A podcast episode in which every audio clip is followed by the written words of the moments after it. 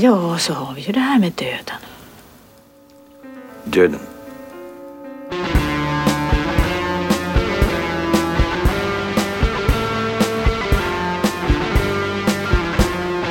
Hej och välkomna till Demonpodden. Podden där vi nu detta år diskuterar kvinnliga filmskapare och vad de har gjort för filmer genom filmhistorien. Jag heter Kalle Färm och med mig som alltid har jag Björn Waller. Hej. Och Aron Eriksson. Hallå. Och för första gången under den här säsongen om kvinnliga filmskapare har vi faktiskt ingen gäst med oss. Vi är gästlösa, vi bakar kakor, inte bröd.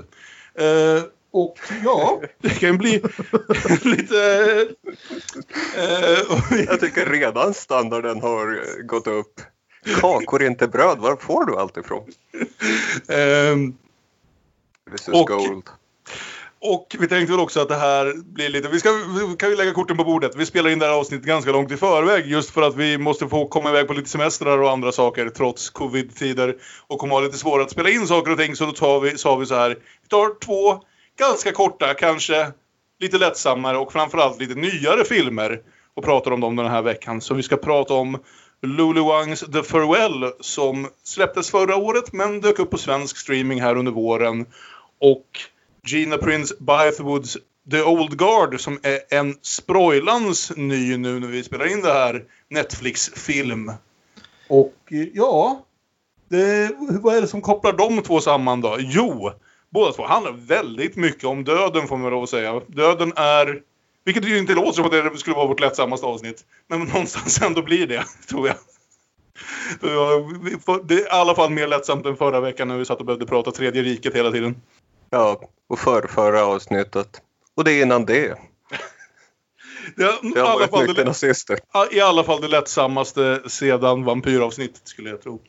Eh, som också handlade som också handlar om död. Mm. Precis. det är bara lättsamma när det handlar om döden här i Demonpodden. Feelgood-döden. Ja.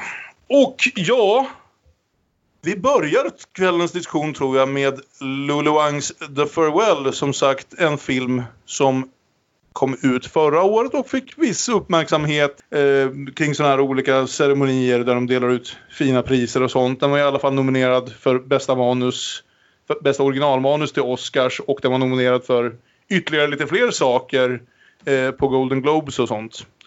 Så den fick en del uppmärksamhet där och eh, jag såg den då också så det här är andra gången på mindre än ett halvår som jag ser den här filmen. Och eh, ja, och denna Lulu Wang som det stavas, men som Aron precis har informerat mig snarare uttalas Lulu Wong, är ju en relativt ny regissör. Det här är bara hennes andra långfilm och jag har ingen som helst koll på hennes första långfilm.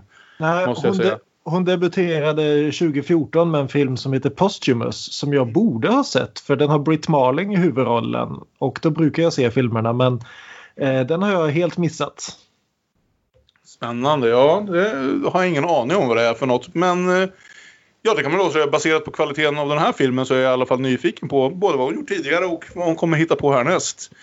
Så ja, hur ska man då bäst sammanfatta The Farewell? Vem känner sig redo att göra det? Det är egentligen inte så himla mycket till handling att sammanfatta så det ska nog gå att göra på 30 sekunder tänker jag.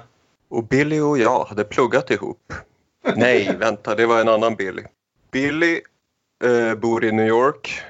Hennes föräldrar kommer från Kina och släkten är kvar i Kina och släkten ska åka till Kina för Billys kusin ska gifta sig. Och Billy ska inte riktigt följa med.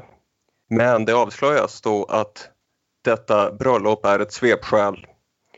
Det är så att hennes farmor, Billys farmor, har fått cancer. Och istället för att berätta detta för farmodern så ställer man till en ursäkt för att åka dit allihop och samlas och göra det trevligt. Så de åker dit och det är mycket känslor. Mm. Ja. Ganska bra sammanfattat så. Ja, det, är ju, alltså, det är ju en ganska... Det är en fascinerande historia det här för jag tycker den får ihop... Egentligen det är många av, av de bästa scenerna som någonstans är väldigt sorgsna, väldigt roliga och samtidigt liksom har en riktig kommentar om, om den här liksom kinesiska kulturen Eh, som, där det här tydligen liksom är en vanlig praxis att när en människa är döende så berättar man inte det för personen i sig för det påstås liksom kunna eh, att blir de så deppade eh, av att få reda på att de håller på att dö så kommer de inte kunna liksom motstå sjukdomen på samma sätt. Eller för den delen om de nu ska dö så är det bättre att de får leva i ovisshet, glatt i ovisshet eh, den sista tiden de har kvar. Som är väldigt fascinerande, vad heter det, kulturell Ja. eh, liksom kutym som jag inte hade någon som helst aning om. Men det är tydligen så det fungerar i många, många fall. Ja, det var till och med det var till och med så långt så att eh, en del av de kinesiska investerarna föreslog att de skulle klippa in ytterligare en karaktär vars hela funktion var att övertala Billy att det här var det bästa. Mm. Och det gick inte Lulu Wong riktigt med på.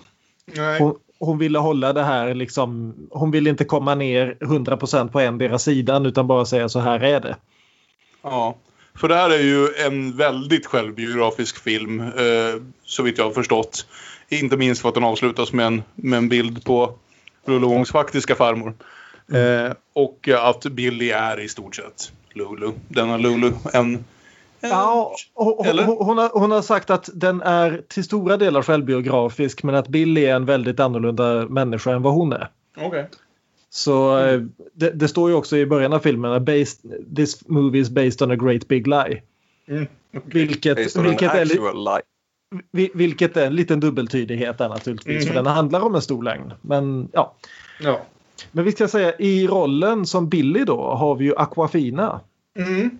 eh, rappare och på senare år även skådespelare som väl, det här, jag tror det här är hennes absolut första dramatiska roll. Hon har varit med i en del komedi, äh, komedier och actionkomedier tidigare. Hon var ju med i Ocean's 8 till exempel.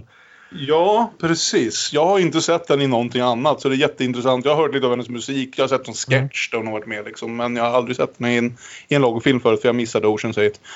Eh, men hon... Crazy man- Rich Asians var hon med i. Just Mm. det.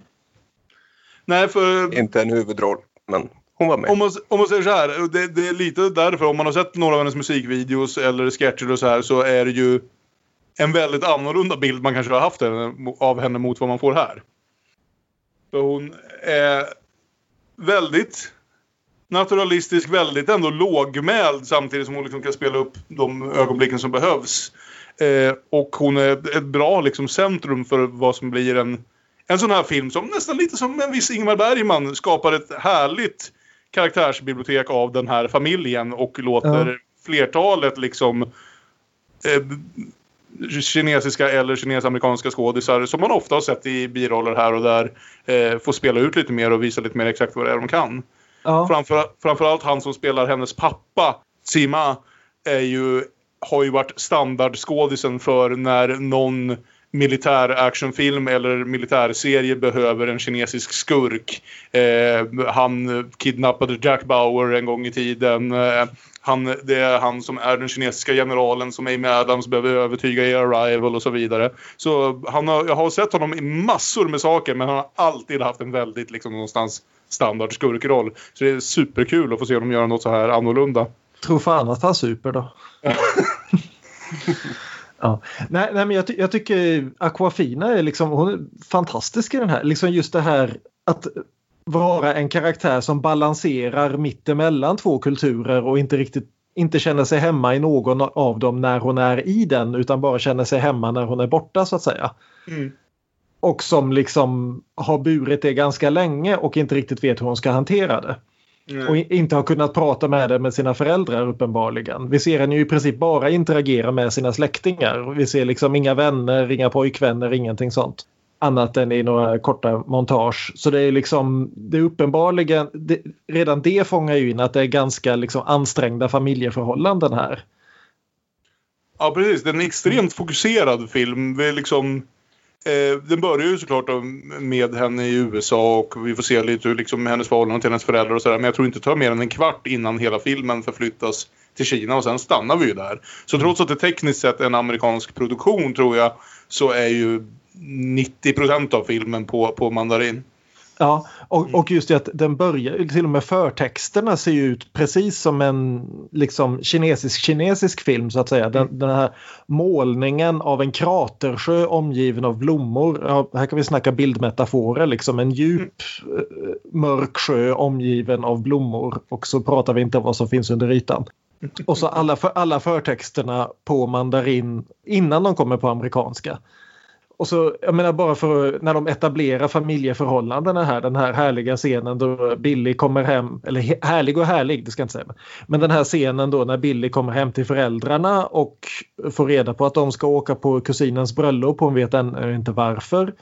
Och mamma frågar... How many wontons you want? Five. Five? That's not enough. Make a dozen then. Ten's good. Den är ju väldigt rolig den här filmen. Extremt De här små familje, familjära mikroaggressioner är ju utmärkt komedifodder genom Mm. hela. Och samtidigt så mycket värme. Ja, det är trevligt.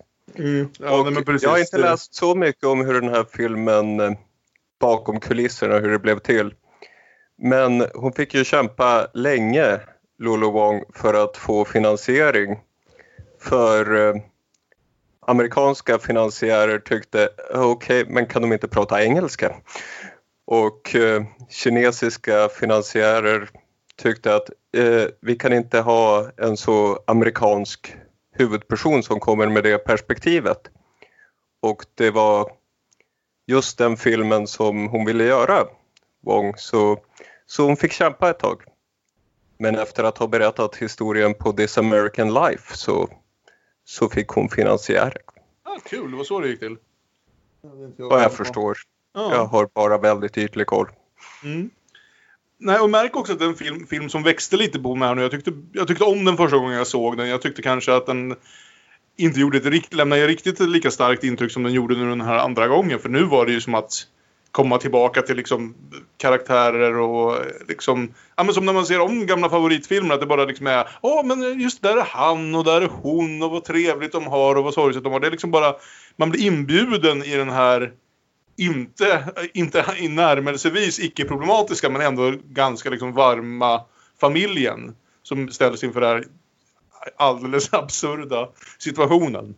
Vi får se tidigt i filmen då att eh, farmor går till doktorn men hon får inte och tar alla handa tester men det är inte hon som tar emot, vad ska vi säga, papperna sen, resultatpapperna utan det gör hennes, jag tror, lilla syster. Mm. Mm. Eh, Som förklarar för farmor då att nej men det var ingen fara. Doktorn säger att det är en godartad skugga. ja, precis. Som är ett skämt som kommer att återkomma genom hela filmen. Och, liksom just, vad, och alla, liksom, en godartad, vad, vad är det för någonting? Exakt.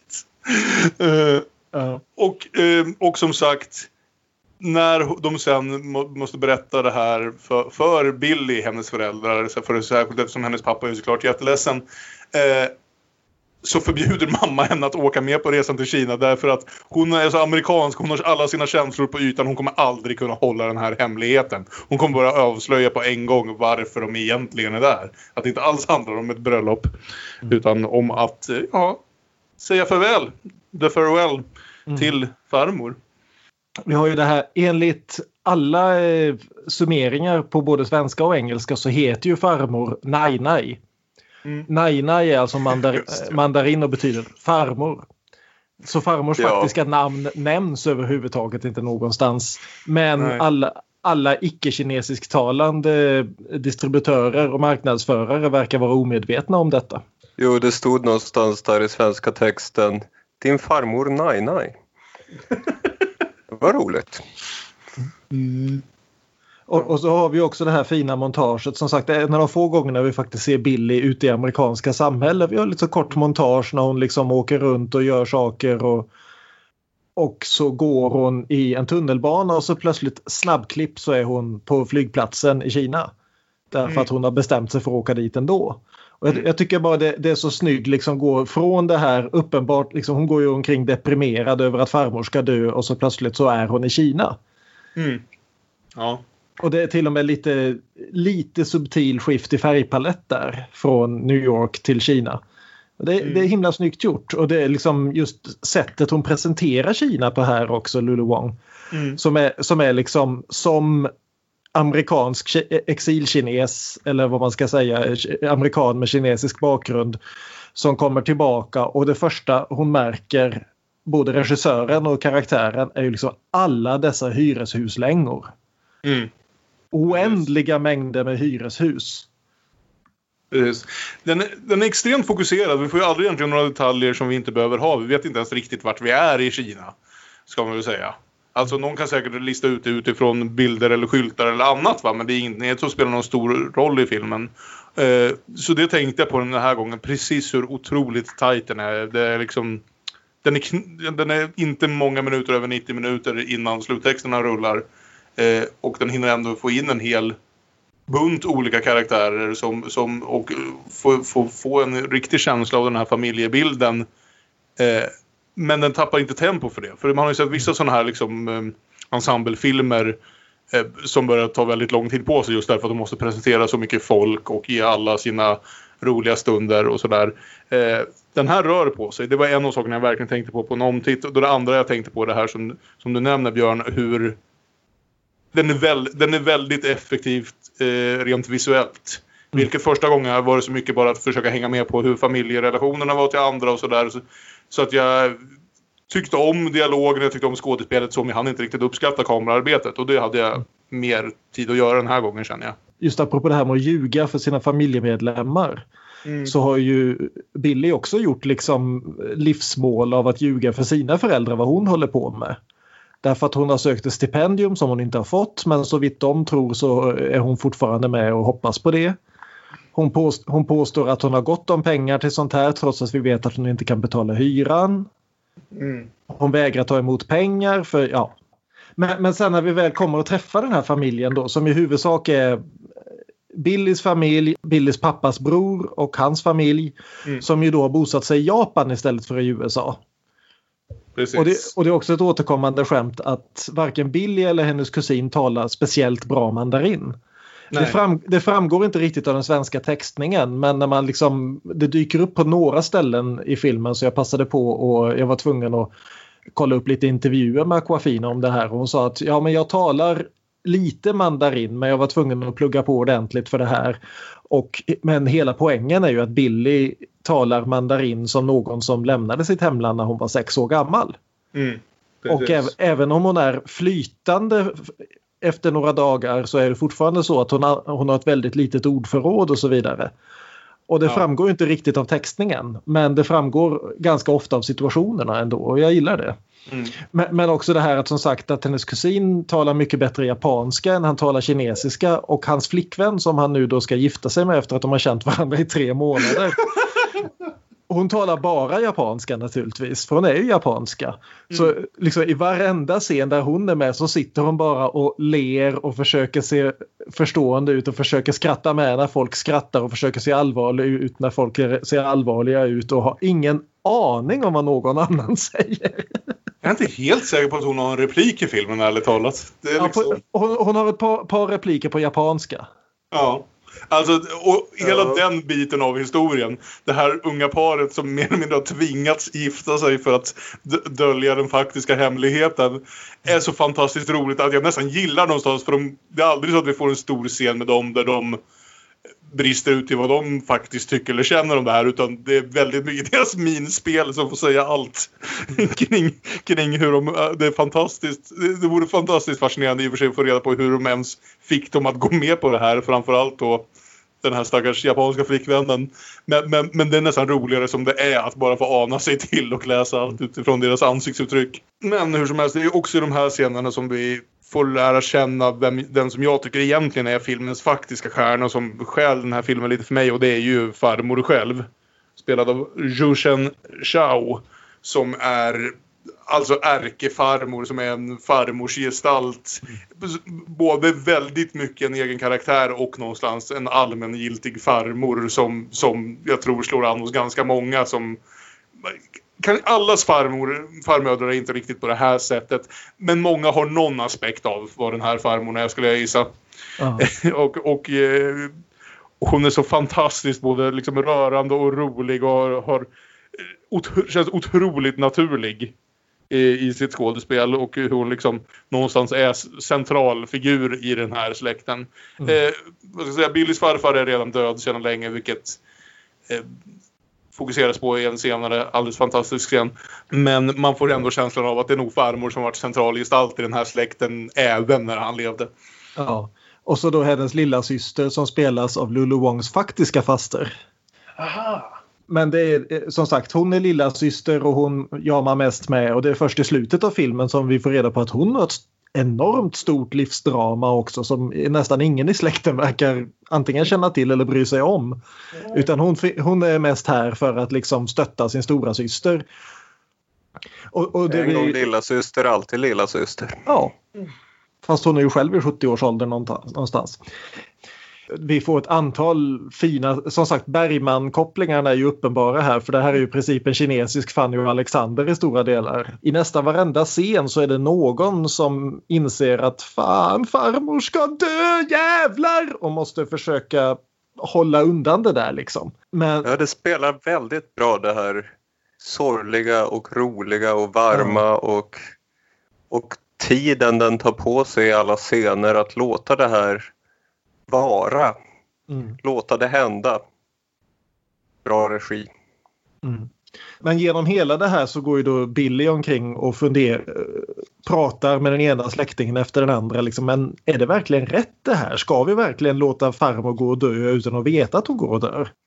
Ja, det är, det är liksom den stora, stora frågan som det vänder på. Och mm. Det är ju som du säger, just det här att hon skapar en sån balans i det. Att man, att man för jag vet att jag reagerar så här att direkt först när jag hör konceptet i den första eh, halvtimmen så slår det mig som båda gångerna slår det mig som alldeles absurt och direkt omänskligt. Och sen så långsamt börjar man någonstans liksom se fördelarna med det de föreslår. Den biten som jag inte riktigt kan komma över hur absurt hemsk den är är ju det här att tvinga det unga paret att gifta sig. Och dessutom eftersom farmor är den som vill hålla i det här är ju hon superglad över det här. Kanske det sista bröllopet hon kommer få vara med om. Så hon ska ju slå på stort. Det här ska ju inte bara bli ett bröllop utan ett bröllop.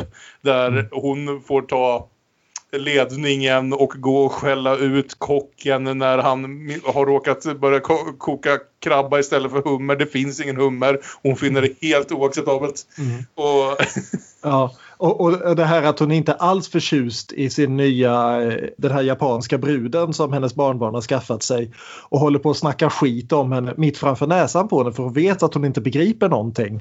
Oh, på, på, samma sätt som Billy och hennes liksom engelskspråkiga släktingar håller på, håller på att diskutera farmors historia mitt framför näsan på henne på engelska för farmor begriper inte det. Och så vidare och så vidare. Och så, för det är liksom hela tiden, varje gång vi snackar om det här. Ja men ni kan inte ljuga för farmor. Så, ja men alla ljuger för alla konstant. Ja, men då, vi kan inte säga till alla släktingarna att de bara känt varandra i tre månader, säger farmor. Vi säger att de har känt varandra i sex månader och så börjar släkten buda över varandra. Nej, de har känt varandra i ett år. De har... mm. ja, hon har många bra råd den här farmorn alltså som hon säger tydligt till Billy hur man ska uppföra sig på ett bröllop. Om någon frågar om du vill sjunga någonting, nej, nej, för allt i världen gör det inte. Ett råd som jag kunde behövt på vissa bröllop jag gått på. det blev så bra, sa hon. Tackar. Eh, ja. Så, så du har till exempel den här scenen när de går till läkaren, hela tjocka släkten i, en fant fantastisk liten scen där då Billys familj försöker hitta till sjukhuset genom stan och det ösregnar så de går i paraplyer med olika färger och det ser, ja, det är så himla fint. Det är liksom, trots att filmen är så pass tight så hittar den liksom en del sådana här rena visuella scener som visar ja, men de här kineserna som inte är kineser längre och inte riktigt känner sig hemma i sitt land längre. Men där då det visar sig att läkaren har studerat i Storbritannien så han talar engelska. Så läkaren och Billy får en lång diskussion om det här om att ljuga om cancer medan farmor sitter där. Och, och, och farmor kommer... tycker åh den stiliga unge pojken kan engelska. Är du gift? Exakt. Nej, mitt barnbarn är inte heller gift. Mm. Så det, är, det är två, två så fullkomligt kolliderande diskussioner som äger rum precis samtidigt. Och det, ja. Ja. Ja, för, för det kanske jag inte har tryckt riktigt tillräckligt på också. Att det blir väldigt tydligt att just farmor och Billy, trots att hon knappt har varit i Kina sedan hon var sex år gammal, har ett särskilt väldigt särskilt förhållande och de ringer varandra ofta och sådär. Billy är lite favoritbarnbarnet. Nu ska vi säga att farmor har bara två barnbarn. Men Billy är definitivt favoriten av de två. Mm. Eh, och eh, ganska tidigt har de ju den här scenen som jag antar att här, den här rutinen har ett faktiskt namn och ett faktiskt syfte. Men jag kommer bara kalla den för kinesisk morgongympa. Eh, där de står nere på, på gårdsplanen och genomför, eh, ja, vad som ser ut Ja, det är väl no någon stretching, form av... kombinerat, stretching kombinerat med rituellt skrikande. Någon form av qigong skulle jag gissa, men... Mm. Uh, och, och den scenen någonstans verkligen spikar fast just hur viktiga just de två är för varandra och vi känner också viktig för slutet. Vi har massa fina scener, vi kan inte gå in på allesammans, men genom hela det här så lyckas hon verkligen med... Det är så väldigt svårt att det här att skapa ett persongalleri som uppenbarligen är släkt. Mm. Just det här, alla pratar i mun på varandra, alla pratar om olika saker därför att alla vet precis vad den andra ska säga. Och alla har hört alla historier 20 gånger redan och berättar ändå om sina favorithistorier etc. etc, etc. Mm. Och ba bara att fånga det, det är så fantastiskt snyggt gjort. Mm. Inte minst den här liksom scenen när de går till begravningsplatsen för att hälsa på farfar och råkar i stor... Det är min favoritscen ska jag bara säga, hela filmen. Ja. Jag älskar den. Farmor blir jätteförbannad när de lägger cigaretter på graven därför att han ska inte röka där läkaren sagt. Och, far och farbror försöker, ja men herregud han är död, låt honom röka. det är så jävla absurt och ändå så fint. Det är, det, det är verkligen den scenen som för mig eh, är lite hjärtat i den här filmen för den är så rolig och ganska sorgsen. Och man får liksom lite inblick i en helt annorlunda liksom kultur mot vad man kanske är van vid. Och den gör allt det här så liksom så att det känns lätt. Det är väldigt svårt men det känns väldigt liksom naturligt ja. i hur de spelar ut det och så. Eh, så det är nog min favoritscen för liksom absurdismen når nya nivåer men känns ändå inte liksom onaturlig eller konstlad. Ja. Mm. Och vi får också... lite Fanny och Alexander är den bästa jämförelsen. Och sen så får vi då två väldigt bra scener i raken direkt efter det. För alltså, som sagt det är en bra film det här. Men du har dels den här scenen då där eh, Billys farbror läxar upp henne lite grann om hur, hur att hon har blivit för amerikansk. Hon tror att en individ är något ensamt. Mm. Du, du, du, tycker liksom att individen ska bestämma över sitt eget liv. Men farmor är gammal och sjuk. Hon ska inte behöva bära det här. Det är vi i släkten som ska bära det åt henne. Mm. Och där någonstans så liksom förstår jag verkligen hela poängen med det här. Att det, det, det, är en väldigt bra förklaring och det är liksom, ja. Ja, ja nej. Jag, jag, det här är någonstans jag börjar liksom. Jag säger ändå inte att jag tycker det här är liksom en proper praxis eller någonting vi ska börja införa här. Men, Nej, men... Så, som de påpekar också så är det i USA så är det här och jag gissar i Sverige också rakt ut olagligt. Ja. Särskilt ja. eftersom läkarna är så mycket liksom på deras sida, helt med ja. på spelet. Och liksom lämnar papper till rätt person, inte till personen som faktiskt är sjuk. Ljuger henne rätt upp i ansiktet om hur situationen ser ut och sådär. Den stora gåtan för mig med den här filmen och som man säkert kan läsa på lite olika sätt det är ju går farmor på det här. För alltså, som de påpekar i vad som ändå känns lite för mig som filmens vändning. Det var exakt samma sak när farfar dog. Och då var ja. farmor med och ljög för farfar. Om hur sjuk ja. han faktiskt var. Så nu när alla börjar samlas helt plötsligt för att ett par ska gifta sig som varit ihop i tre månader. Samtidigt som hon har en massa doktorsbesök där alla helt plötsligt dyker upp och vill höra allt som sägs. Vet hon vad fan de håller på med? Jag är ganska säker på att hon gör det. Det sägs aldrig rakt ut. Eh, det blir framförallt mot slutet av filmen tycker jag det blir väldigt tydligt att hon vet mycket väl vad som händer. Mm. Men hon vill, men hon, återigen, de ljuger för henne så hon ljuger rakt tillbaka. Mm. Du upprätthåller lögnen som gör alla bekväma med det som händer. Även, även om det stackars paret som knappt vet om de tycker om varandra än måste gifta sig. Ja, precis. Tre månader in är väl alla redo att gifta sig. Mm. Sen det går ja. Sen det går illa. Mm. Du, du har den här väldigt fina scenen där i uh, där Billy försöker förklara för sin mamma att hon vill stanna kvar och sköta om farmor och mamma svarar att nej men herregud, det ska inte du. Ska hon behöva titta på ditt ledsna ansikte varenda dag? Mamman är ju en karaktär, det får man ju lov att säga. Hon är ju rätt fram på ett sätt som, som Ja. Bara vissa mammor klarar av att vara. Alltså, och det är också något fantastiskt i att vi inte direkt ogillar den karaktären för hon är ju brutal mot sin dotter alltså. Men, men det är också det att det här då mynnar ut i en lång monolog av Aquafina. You know, one of the few good memories of my childhood were those summers at Nine Eyes. They had that garden. Yeah, yeah, and I would catch dragonflies. And then we just moved to the States. Everything was different. Everyone was gone. It was just the three of us.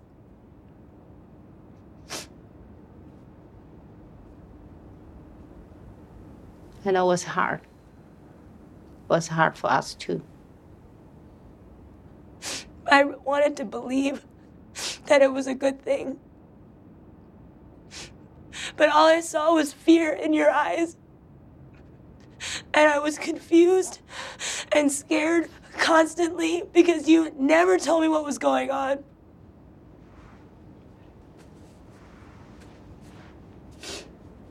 And then Yeah Yeah died. You didn't even tell me he was sick. So it felt like he just vanished suddenly. And you wouldn't even let me go to his funeral. You were at school. We didn't want you to miss the school. We did what we thought was best for you. But I never saw him again. And every time I came back to China, he just he just wasn't there anymore. And I come back and he's just gone. The house is gone, Adia's gone. Our Beijing home is gone and soon she'll be gone too. Och sen då, som sagt, det här är inte en film som börjar med ett bröllop så som jag och Aron sa för några veckor sedan. eh, Ett säkert tecken på en bra film, men eh, den, det är inte den faktiska avslutningen, men det är en lång sekvens såklart precis mot slutet av filmen som såklart består av det här bröllopet. Och eh, som också liksom ger upphov till... Det är inte mycket liksom, mer i handling här, men det finns lite vändningar i hur vi ser på karaktärer. Det finns fina stunder överallt. Man behöver inte avslöja alla av dem. Men det- den scenen jag verkligen vill peka på här är ju när farmor sitter vid bordet med sina gamla kompisar, ett gäng gubbar som börjar... Gamla, gamla armépolare för farmor har ju Precis. slagits i kriget. Precis, och vi får ju alla de här historierna om att farmor har slagits och blivit skjuten i kriget. Vilket såklart är något som hände många människor, men kanske inte riktigt det första man föreställer sig när man ser den här liksom ganska gulliga gamla damen som börjar närma sig 80 liksom. Så det är också ett sånt, ja. Nej, det, det, det- det, är liksom, jag hoppas vi har sålt in den här filmen nu för man vill samtidigt inte avslöja alla ögonblick om det är någon som faktiskt lyssnar på det här utan att ha sett den. Det är inte mycket, men om vi vänder lite på det så här då. Är det någonting ni tycker den saknar? Är det någonting ni liksom känner det här hade vi faktiskt kunnat göra annorlunda eller bättre eller mer effektivt på något sätt? Nej, nej men det jag, det jag nå, eh, någonstans hade velat ha det är väl lite mera av vilka är de här när de är hemma. Mm. De har ju trots allt bott i USA i 25 år. Liksom. Hur, få, få lite mer känsla för deras... Vi får ett par scener alldeles i början på filmen men det är liksom 10 sekunder scener. Att ha lite mera känsla för när hon säger att hon vill flytta tillbaka till Kina för att hjälpa farmor. Vad är det hon flyttar ifrån? Mm. Och vi får väl intrycket att hon är ganska rotlös även hemma i Brooklyn. Men... eh, det, Ja, nej, ja. precis. Eh, vi får också Men, någon... men, vi, ser, vi ser liksom bara de här karaktärerna när de är ute ur sin bekvämlighetszon när de är med sin familj. Det är Mm. liksom, det, vi får inte så mycket hum om livet de har byggt åt sig. Eller misslyckats med att bygga åt sig möjligen men eh, det har ju ändå gått relativt bra för dem uppenbarligen. Ja, pa- pappa har lite, har lite problem med drickat verkar det Ja. som. Han verkar väl mestadels ha liksom lyssnat på doktorn som säger att det är dags att sluta med det nu. Men när han, när han träffar sin brorsa för första gången på länge så, så går det lite si och så med den saken. Så super han sig väldigt snygg. Ja. Ja, precis. Eh, och, och kanske den... Eh, jag gillar mamman får också en sån monolog som väl är där tror jag egentligen just för att fram till ungefär 70 minuter in i filmen så har hon främst varit väldigt skarp mot Billy. Väldigt liksom rak, till synes lite okänslig. Hon får just en ganska vacker monolog om just det här att hon uppfattas som så okänslig och att det inte är ett uttryck för vem hon faktiskt är och också det här att inom kulturen anses man direkt liksom omänsklig om man inte uttrycker sin sorg med vrål av, alltså vrål av sorg och stora gråtscener och liknande och det är inte så hon fungerar. She's dying. Can you be a little more sensitive? What do you want from me? To scream and cry like you? You know, when my father died, I also very sad. But I don't act like you. When I went back to China for the funeral, everybody was watching me. They all expect me to fall apart. And they think if I don't cry, I don't love my father. I don't like, you know, put all my emotion on display like I'm in the zoo. But in here, if you don't cry, you don't put a show, they think you don't love your family. You know, in here, they even hire some professional criers just to show how sad they are. This is so ridiculous. I hate that. Eh, och också berättar kort en gång vi får reda på det här att eh, farmor faktiskt har varit i USA och hälsat på och att det funkade inte alls. För helt plötsligt var hon i en miljö där det inte var hon som var centralfigur och där det inte var hon som bestämde. Mm. Ja. Jo, nej men eh, sen kan jag tycka också att eh, bröllopsscenen är ju väldigt mycket standard 1A bröllopsscen. Mm. Eh, vil- vilket i och för sig också är en poäng, liksom att karaoke, en japansk uppfinning, finns nu både i Kina och USA. Mm. Idén att dricka champagne på bröllop, det är några som fnyser åt det, men visst, det ska man väl göra. Mm. Etc, etc. Det är en väldig blandning av kulturer som är rätt härlig. Men eh, det, det blir lite liksom den här långa, långa scenen när de ska supa ner brudgummen. Vilket i och för sig är skitkul att de sitter och kör, kör liksom dryckesspel hela släkten och farmor är med på det. Och ser till att supa ner sitt barnbarn riktigt ordentligt. Ja. Mm. Men, men mitt i den här eh, bröllopet så får de då reda på att farmor har skickat iväg en annan gammal dam till sjukhuset för att hämta, hämta provsvaren. Mm. Och då blir det ju action på Billy och på resten av familjen för det här, nu blir det ju den här liksom stora flygplatsscenen nästan. Liksom. Nu måste den här tanten stoppas innan hon hinner tillbaka med provsvaren.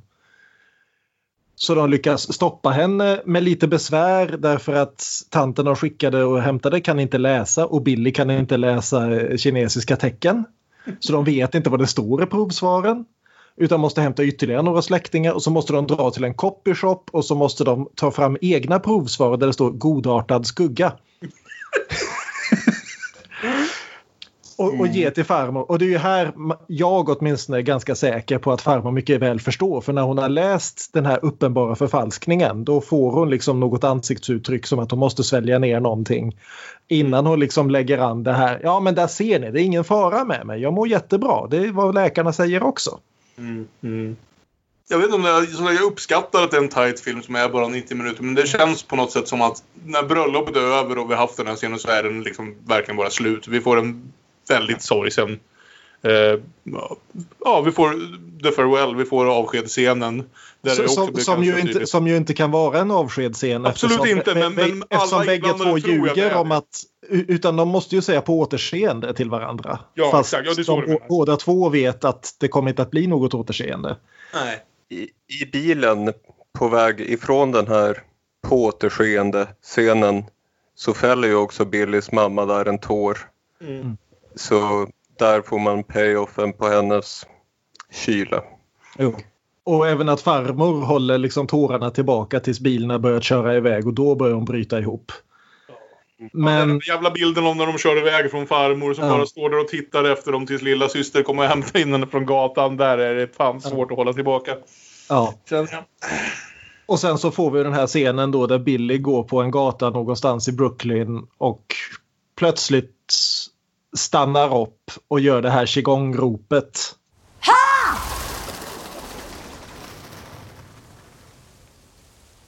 Som farmor hade gjort och så klipp till hemstaden där ett gäng fåglar lyfter från ett träd. Alltså normalt sett är inte jag något fan av när man måste lägga in stora textskyltar som säger och sen händer det här och det här i slutet av sin film. Eh, men den här textskylten gör mig väldigt glad. En liten video av, av eh, Lulu Wongs faktiska farmor med textskylten det är sex år senare, hon lever fortfarande. Ja, Eh, och, så- och det, det riktigt roliga med det, eh, förutom naturligtvis att tanten åtminstone vid filmtillfället fortfarande levde, vilket ju är härligt. Men också det att eftersom hon levde då när den här filmen kom och Lulu Wong plötsligt blev ett världsnamn inom filmen och hon fick reda på att eh, hennes barnbarn hade gjort en jättepopulär film så var de ju tvungna att börja ljuga för tanten om vad filmen handlade om. Så hon fick till slut reda på sin cancerdiagnos genom att hon läste en recension som de hade misslyckats med att dölja för henne. Helt otroligt, det visste inte jag. Jag antog bara att när hon väl gjorde filmen att de hade behövt berätta för henne först. Vi gör en film om det i farmor. Och sådär. Nej, hon hade varit och besökt inspelningen och så. Äh, du vet, en sån här immigrant story och sen komma tillbaka. Ja, inget konstigt med det. Åh, och, eh, fan, den, eh! Den kinesiska titeln var tydligen Don't tell her. Fast på kinesiska. Och till slut hade ju farmor då listat ut hur det låg till och konfronterade Lulu Wong. Och sa bara Nej, jag förstår. Don't tell her. You couldn't tell me because I'm the her. Mm. Fast på kinesiska. Så det tyckte jag också var jättefint. Och hysteriskt roligt. Ja, alltså verkligen vilken jäkla berättelse. Det är ju där man tänker ibland kanske att den här filmen är lite för absurd. Men nej, det verkar inte så mycket som det. När man sen hör de historierna. Jag undrar vilken, vem, vilken stackare som behövde gifta sig i verkligheten. Eh, Men ja, eh, jag vet inte om vi... Jag tyckte ganska grundlig genomgång av Lulu Wongs The Farewell som finns på många streamingtjänster nära er. Eh, Ja, jag, jag är väldigt förtjust i den här. Jag var glad att jag såg om den också för jag tyckte ännu mycket mer om den. Och som sagt, eh, Bergman. Tankarna till Bergman fanns ju framförallt Fanny och Alexander egentligen. Det är väl den enda filmen av Bergman som närmelsevis är så här pass varm, skulle jag säga, i familjeporträttet. Eh, för det är ju just det, det är ju en familj med enorma konflikter, enorma motsätt, motsättningar i varannan scen, enorm form av gräl. Men man kommer ändå därifrån med liksom en känsla av en av en kärleksfull familj, av en liksom samman, väl, väl sammanhörande familj. Trots att de bor på tre olika länder spridda över världen och liksom och sådär. Och ja, allt det finner jag väldigt rörande. Mm, och jag är glad att jag såg den. Och jag vet inte om jag hade sett den om jag bara hörde ja, döende farmor. Okej. Den kanske inte slås på lite på måfå sådär. Nej. Men eh, den är ju väldigt lättittad. Så, så varm och rolig. Så Mm. varmt rekommenderad från oss på Demonpodden. Mm. Och det ska bli superspännande att se vad det är Lulu Wong tänker hitta på härnäst. Nu när hon säkerligen förhoppningsvis har lite lättare att hitta, hitta pengar till nästa projekt nu när den här blev en så pass stor succé i alla fall i kritikercirklar och sådana här filmpriscirklar. filmpriscirklar. När man nu får börja göra film igen antar jag, vilket väl är en fråga om. Yes, men med det sagt om Lulu Wongs The Farewell, en film som vi som sagt verkar vara ganska odelat positiva om. Så ska vi gå vidare och prata om, ja, förmodligen den nyaste film vi någonsin pratat om här på Demonpodden. Och det är ju då Gina Prince Bythwoods The Old Guard som släpptes på Netflix här för, ja, när vi spelade in det för två veckor sedan ungefär vill jag säga. En vecka sedan till och med. Ja, till och med för en vecka sedan, vilket betyder att när ni hör det här har den varit ute på Netflix i bra exakt en månad skulle jag tro. Eh, så den är ju spoil- sproilans fräsch och färsk och eh, som alltid, jag vill bara påpeka det lite extra nu när det är en så ny film. Vi kommer att prata om hela filmen så har ni inte hunnit se den än och känner att det är något som kanske tilltalar er så pausa det här, gå och se den och eh, lyssna sen. Vad är då The Old Guard? The Old Guard är en film baserad på en serietidning, så mycket har jag förstått. Också en serietidning som jag genom åren det här och där har hört ganska mycket gott om. Eh, men jag såg trailern till den här när den kom långt innan jag visste att vi skulle göra ett avsnitt om det och kände mig måttligt inspirerad att se den. Eh, men jag vet inte, vi kanske ska börja ändan då också för att säga jag har ju pratat ganska mycket om det här att gilla vissa typer av filmer som är bra att se med en öl i handen klockan ett på natten. Och för min del i alla fall så föll det här in i väldigt mycket av vad jag vill ha från en sån film. Det är inget stort liksom, konstverk på något sätt men eh, den, den checkade i ganska många av lådor, lådor som jag letar efter när jag ska se på något under de omständigheterna. Vi kan ju nämna lite kort om eh, hennes karriär innan. För hon är ju långt ifrån ny. Hon släppte ju sin debut redan år 2000. Som heter Love and Basketball. Eller Love and Basketball får vi säga eftersom hon är amerikanska. Eh, och redan då hade hon jobbat en hel del inom tv. Mm. Eh, men det intressanta är ju att eh, de, hennes tidigare filmer har ju huvudsakligen varit ganska lågbudget, personliga dramer hon har gjort uh, Love and Basketball, hon har gjort Secret Life of Bees, hon har gjort, uh, och den har, som alltså inte är en prequel till Jupiter Ascending ska vi säga. hon har gjort Beyond the Lights och som sagt en hel del uh, tv och sånt där också. Och man kunde tänka sig kanske att skälet till att hon då fick regissera den här serietidnings-actionfilmen som det här ju är eh, beror på att hon har jobbat en del på action-tv-serier. Men det intressanta är att eh, produktionsbolaget valde alltså henne för att de hade sett Love and Basketball och de ville ha någon, liksom vem som helst kan regissera serietidningsaction, vi vill ha in karaktärer i det här också. Mm. Det, det, är ganska trevligt ändå. Det är ganska mycket den metoden ska jag säga som, som, Marvel har använt de senaste åren när de har liksom, när väl, vad ska vi säga, när väl det cinematiska universumet var väl etablerat så började de ju mer och mer plocka in regissörer som kanske inte man i första hand tänkte på som actionregissörer. Nu tappar jag namnet på dem, men Captain Marvel är ju regisserad av det här teamet som bland annat har gjort Half Nelson och...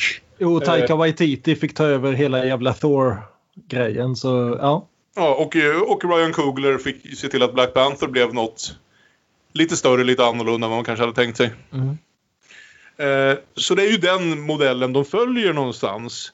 Och alltså Ja, samtidigt som visst karaktär, alltså jag har en väldigt soft spot för, vad ska man säga, en viss typ av militär action som eh, om, om, om Peter Berg och Marky Mark har gjort en film tillsammans kommer jag se den vid något tillfälle.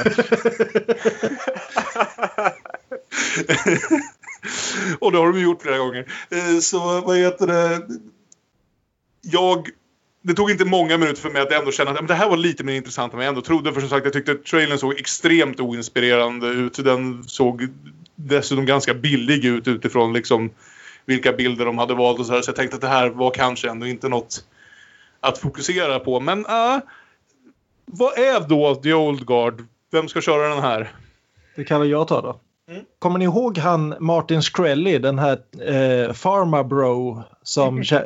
höjde priserna med 500 på insulin köpte upp det enda exemplaret av en gammal Wu-Tang Clan-platta och till slut blev kastad i fängelse. Yep. Han har nu bestämt sig för att mecka med ett gäng eh, odödliga legosoldater som leds av Charlie Theron med en stridsyxa. Mm. Det här slutar inte väl för honom. Vilken bra, bra sammanfattning. Mm.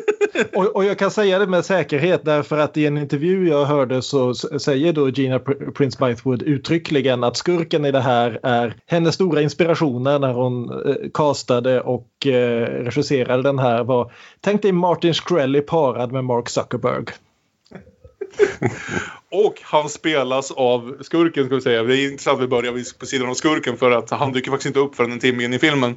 Men han spelas av Harry Melling som jag tror att jag och många med mig egentligen bara känner igen som Dudley Dursley från, från alla Harry Potter-filmer. Harrys elaka styvbrorsa som brukade vara tjock när han var liten och sitter och vrålar i alla scener han är med Ja, det är han ja. ja.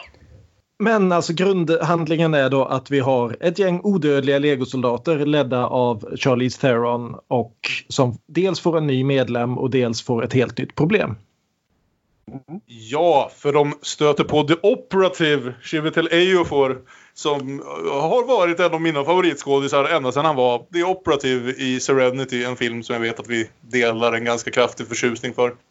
Och han verkar till början vara en ganska schysst snubbe som ger dem ett uppdrag. För vi skulle säga så här, de är legosoldater. Men de är ju snälla legosoldater. Sådär som hjältar i sådana här filmer brukar vara. Med andra ord, de går bara in och skjuter folk där det verkar vara välförtjänt och där det ämnar göra eh, ämnar, ämnar ett gott syfte i slutändan. Och i det här fallet så påstås det att de i alla fall ska rädda ett gäng kidnappade flickor någonstans. Jag kanske lät som är positiv mot den här filmen i jämförelse med hur den såg ut i trailern. Men det ska ju sägas, det är ju en sån här actionfilm som till 90% utspelar sig i olika former av lagerlokaler eller kontorslokaler eller eh, ja, mer eller mindre tomma fyrkantiga rum. Ingen, ingen har byggt upp helt Mordor runt om här och ingen har heller liksom försatt dem långt ut i en faktisk djungel eller något liknande för att få spektakulära naturbilder. Vil- Vilket är lite... De är i öknen. De är i öknen, Ja. men öken är billig. Mm. Eh, lite grann tycker jag det är det tråkiga med det. För när du har odödliga legosoldater och allt utom eh, några enstaka väldigt korta flashbacks utspelar sig i nutidens eh, London och Paris så känns det lite eh. Men ja, det känns som en missad chans lite grann. Men, men för att gå igenom det här gänget lite grann. Du har alltså Charlize Theron som Andromake. Som alltså då är minst 3000 år gammal någonting och aldrig har kunnat dö. Du har eh, Mattias Schönertz, eller hur det nu ska uttalas. Jag gissar att det är belgiska ska- så det ska väl uttalas Schönertz eller någonting. Som är en sold- soldat som slogs under Napoleon tills han blev odödlig. Och så har du Yusuf och Nicolo, eller Joe och Nicky som de heter nu för tiden, som slogs på olika sidor av korståget och efter att ha haft ihjäl varandra flera gånger förälskade sig i varandra. Jag tycker de är lite Det, gulliga. det, är, jä- det är jättefint tycker jag. Det, ja, nej, men, alltså, jag gnäller lite grann på filmen men jag gillar den på det stora taget. Så det är, Den faller ju väl in i just Mm. den här sorten av lite B-action som jag ju som sagt erkänner en förtjusning för och Mm. gör liksom om det nu inte finns budget till att göra de största actionscener man någonsin har sett så får de ju liksom eh, ta det de har rent budgetmässigt och jag gissar att det mesta av budgeten gick till att få, få in Charlize Theron i huvudrollen. ja. Eh, och, och liksom utifrån det tycker jag de gör ett bra arbete för jag är väldigt svag av många av de elementen som tas upp här. Eh, Det här fokuset på karaktärer tycker jag faktiskt har liksom någonstans fungerat lite här. Det är ju inga kända skådisar i den här egentligen förutom Charlie Theron och Chiwetel Ejiofor har ju ändå haft ett gäng roller i stora filmer så jag tänker i 12 Ja. years a slave inte minst. Ja, ja, du har ju eh, Marwan Kenzari som spelar Yusuf, eller Joe. Han spelade ju Jafar i senaste Al- Aladdin. Ah, okej. Den Men, gick mig förbi. så, så han har haft en del eh, hyfsat stora. Han var med i eh, Mord på Orientexpressen och lite allt möjligt. Så Ah, han, okej, okej. Ja, då så. han, han har haft en del, han har inte haft så många huvudroller just, men ganska många bra biroller. Eh, och eh, Kiki Lane som dyker upp sen också slog ju igenom i, eh, vad heter den? Eh, If Bill Street Could Talk. precis. En film jag älskar och eh, jag hade inte tänkt ta upp den förrän vi kom fram till den senare. Men jag älskar den filmen. Kiki Lane är tyvärr det svaga, kort, svaga kortet i den. Hon kan inte riktigt skådespelarmässigt mäta upp mot de andra skådisarna i Beale Street. Och ibland känner jag inte ens heller här. Men, men det som händer är i alla fall att uh, Chiwetel Ejiofor skickar ju dem då på någonting som ska vara en mission där de ska rädda kidnappade flickor och istället slutar med att de blir ihjälskjutna. Väldigt ihjälskjutna. Vi eh, alltså den här filmen, eftersom de skulle, visste att den skulle ut på Netflix så behövde de inte bry sig om så noga med amerikanska biogränser. Nej. Så den här filmen är utan att ha något naket och utan att ha sådär väldigt mycket fult språk så är den väldigt, väldigt, väldigt R-rated. Och det använder de för att visa exakt hur odödliga de här människorna är. Så i, i nästan första scenen i filmen så blir alltså våra hjältar fullkomligt nedmejade av ett dussin män som tömmer magasinen i dem. Ja. Li- lite vibbar av gamla Robocop. Öppning. Ja. Det, det är i princip det är liksom James Caan i Gudfadern liksom bara wow okej jag kom billigt undan. Varpå de efter några sekunder bara reser sig upp och ger igen. Därför att det, de är odödliga inte på sättet att de är osårbara utan att de alltid återuppstår. ja. Vil- Vilket, jag, jag, gillar, jag gillar det greppet alltså. Mm. Det, det är liksom de, de är inte odödliga som The Rocks och Vin Diesels karaktärer brukar vara. Att de aldrig Nej. blir träffade. Utan att de blir träffade, de dör och sen måste de upp igen. Jag kan säga så här, Eh, ja. ja. den kvarvarande, vet, vilket väl är typiskt det baserat på en serie, men den kvarvarande känslan som jag får av den här filmen är ju att, det, att det nästan lika gärna det hade behövt vara något billigare, hade kunnat vara liksom ett dubbellångt pilotavsnitt till en tv-serie som jag förmodligen hade velat se. Jo, det, det är väl Känns lite grann... jättemycket så. Ja, det är väl lite grann filmens stora brist tycker jag. Att den känns för mycket som att den sätter upp något kommande hellre än att utspela sig här och nu. Eh, vi ska säga, Greg Rucka har ju då eh, skrivit manus utifrån sin egen serietidning. Och det är inte alltid, även om jag tycker på det stora hela så gör han väl ett bra jobb så vet jag inte om det alltid är en bra idé att låta originalskaparen göra anpassningen till film. Därför att de har sina favoritgrejer som de absolut måste ha med. Och den här filmen blir lite överlastad på det. Jag tror bara att Mm. jag måste sätta mig och läsa serietidningarna faktiskt. För så, mycket lyckades den i alla fall att jag är intresserad av att se vart man skulle ta den här historien vidare. Och Ja. Det är väl lite omöjligt att det skulle kunna komma en uppföljare men det lär ju ta ett tag. Särskilt under rådande omständigheter. Ja. I slutet av allt det här då när de har slaktat de här människorna tillbaka och inser att de har folk efter dem som vet vilka de är och vill fånga in dem. Så är ju då Andromake, eller Andy som hon kallar sig nu för tiden. Överhuvudtaget, jag, jag tycker det hade, det hade kunnat gå att stoppa in lite mer av det här att ja men jag är 3000 år gammal, jag fattar, jag fattar inte hur en dator funkar eller någonting sånt. Liksom, Ja, det, det är inget sånt. Hon är väldigt Nej. väl anpassad till nutiden. Det är de Och- allihopa. Och jag säger inte att det är, inte är hur det skulle funka. Men visst, man går förbi lite sådana saker. Det Ja. andra är att de har ju de mest verkligen stand... Eftersom hon inte ens får kallas Andromaca i de flesta scener. Mm. Så är det ju en rollista av de mest standard, tråkiga ooriginella namn du någonsin har hört. Det är verkligen som Andy, Joe, Nicky och så heter vissa, visserligen två Book och Nile. Vilket inte är bra. Riktiga, riktiga Men- men- namn, men, men- inte heller särskilt minnesvärda namn. Det är väl i och för sig också en poäng att de går under... Eh, de vill ju inte göra väsen av sig. Nej. De vill ju inte att folk ska veta om att de existerar. Men så I've medan been hon... told that you've been bold with Harry, Mark and John. Precis. Här tar ju filmen upp lite samma fråga som vi såg i The Farewell. Det här med att vi angår varandra. Hur passar döden in i det? Och är den här sårbarheten, är det vår dödlighet som gör att vi är en del av en förändrande värld? Som gör att vi känner oss betydelsefulla i den? För nu har ju Andy känt, nej, vi gör ingen nytta, låt världen brinna. We've done nothing. The world isn't getting any better, it's getting worse. They know who we are. They know what we are. We have to tie this thing off. And then what? And then nothing. The world can burn for all I care. Mm. Och det är ju den här hon är jättegammal grejen de tar upp. Inte att hon inte kan datorer utan existensen är en börda. Hon bara önskar varje gång hon blir nermejad. Kan det här vara sista gången? Nej, jag vaknar igen. För det har vi också lärt oss av eh, tillbakablickar, jag kommer inte ihåg exakt när, men vid något tillfälle att visst, de är odödliga till någon gräns, men vid något tillfälle tar det slut. Liksom. De har betydligt fler liv än katten, men de har tydligen ändå ett begränsat antal och ingen vet exakt hur begränsat det är. Så rätt vad det är en dag kommer de bara att börja blöda och dö. Eh, precis som vem som helst. Ja. Men just det här att existensen är någonting man är fastlåst vid och att det har blivit en börda är ju någonting man kan göra med en sån här evigt liv-historia. Och då är det frågan, talar det negativt om dödens betydelse? Att om vi inte var dödliga skulle det vara så här? Lite som i Altered Carbon, den fina tv-serien, Netflix-serien. Eller är det här mer en historia vi berättar för att förstå hur det är för oss i våra liv och vår stundande död, hur det faktiskt ter sig? Det är faktiskt... Där finns ju väldigt bra litteratur på ämnet dö, livet är en börda. Och jag har massor av exempel. Vill ni höra? Ja. Ja, det är klart ni vill. Maurice Blanchot, Den dunkle Thomas. Eller Thomas the Obscure, fast på franska.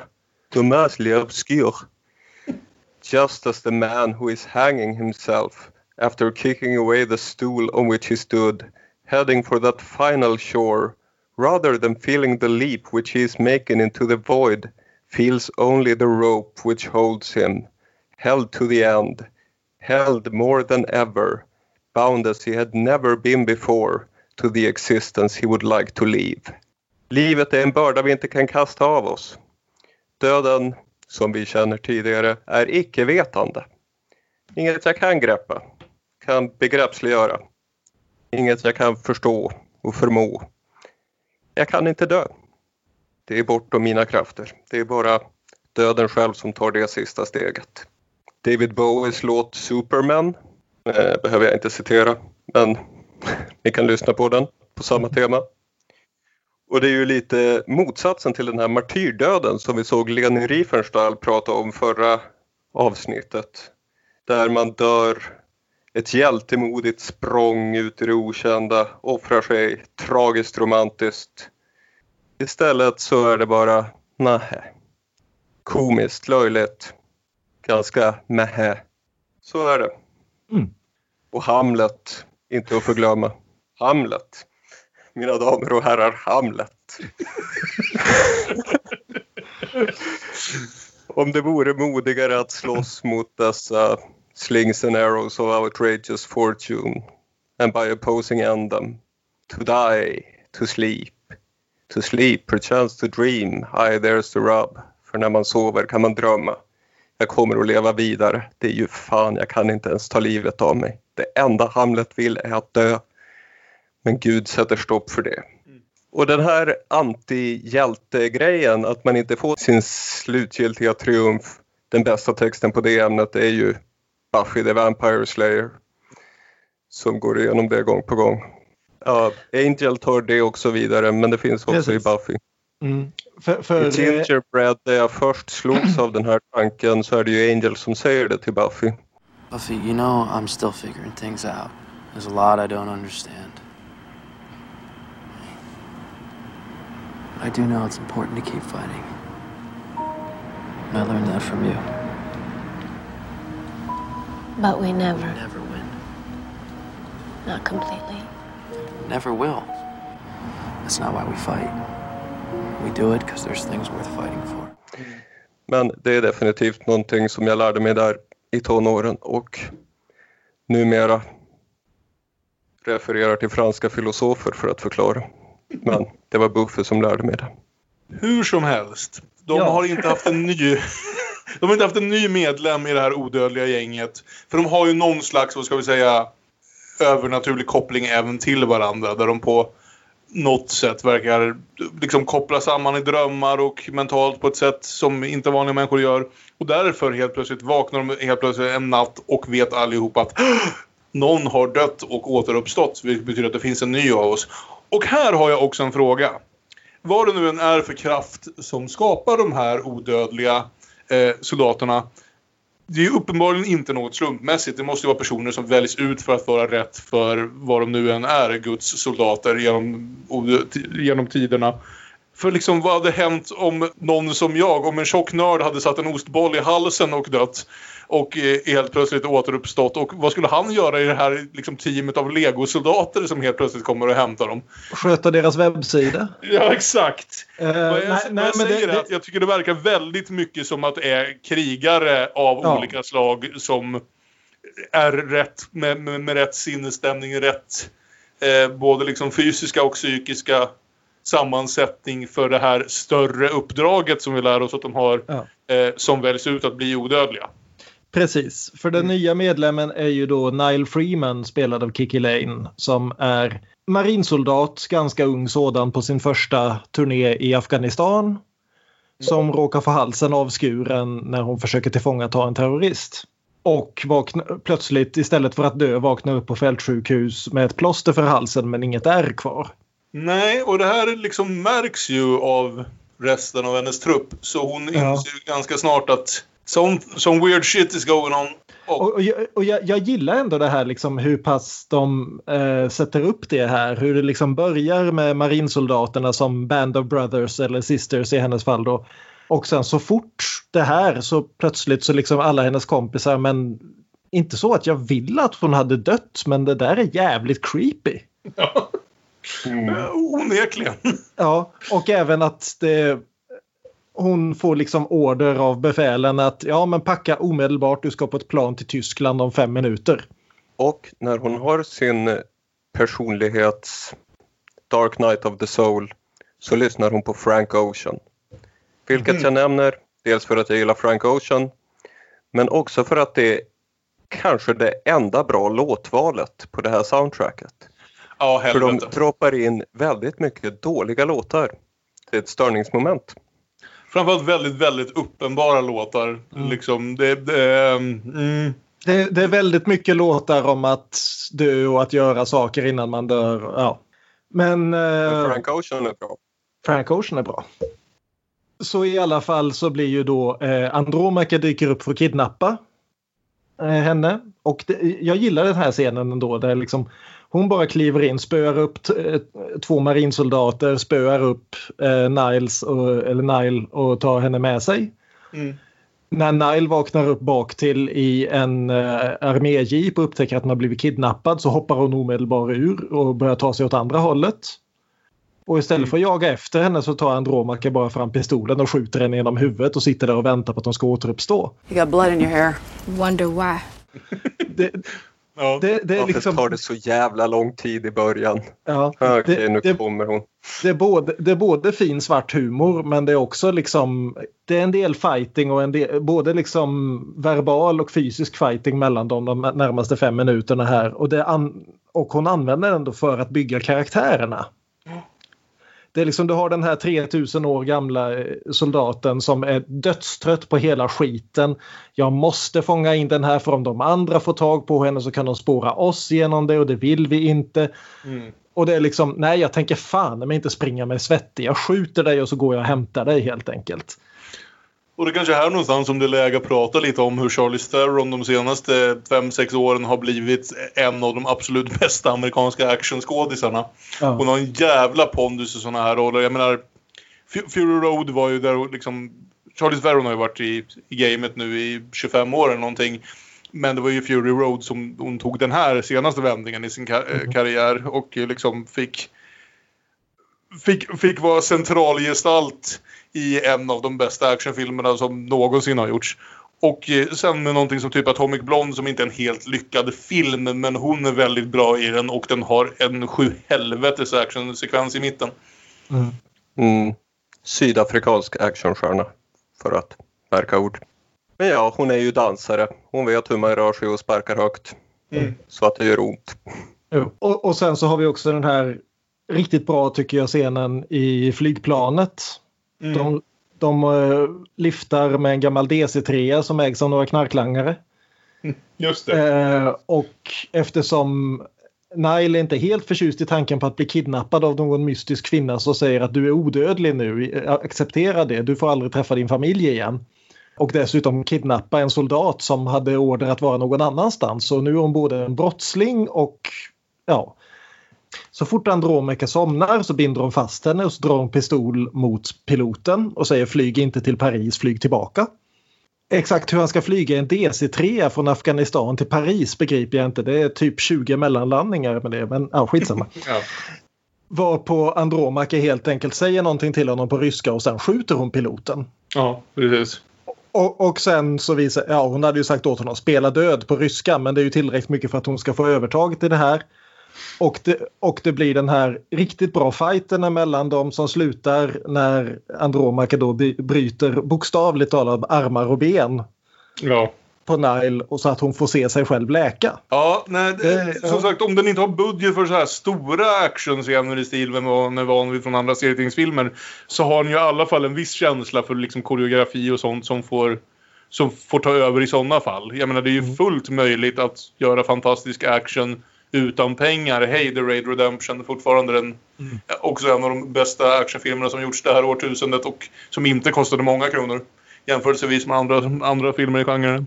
Mm. Men eh, Det här är inte, det är inte femstjärnig actionkoreografi eller sådär. Men, Nej, men, men, för, att, för att vara actionkoreografi med faktiska skådisar Ja. som, som du inte kan ersätta med stuntmän och som du heller inte har möjlighet att skicka på två års träning innan.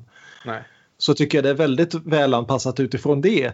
Och också, också sådana här saker så att de, har, att de har ändå liksom haft tillräckligt mycket jobb med det att de ger alla de här olika sol, odödliga soldaterna olika sätt att slåss på. Mm.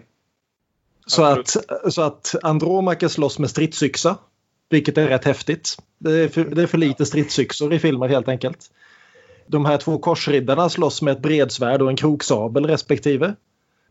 Och, och eh, Napoleonsoldaten slåss med skjutvapen och en dolk. Sen möter vi Martin Skrelly, tror jag. Ja. Martin Skrelly spelad av Dudley Dursley.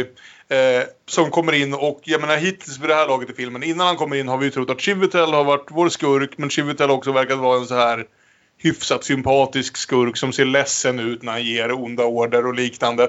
Eh, Martin Skrelly är ondskan själv och blir en riktigt sån här rolig person att hata som vi bara väntar på att få se honom dö förhoppningsvis väldigt blodigt. Och de förväntningarna uppfylls ju.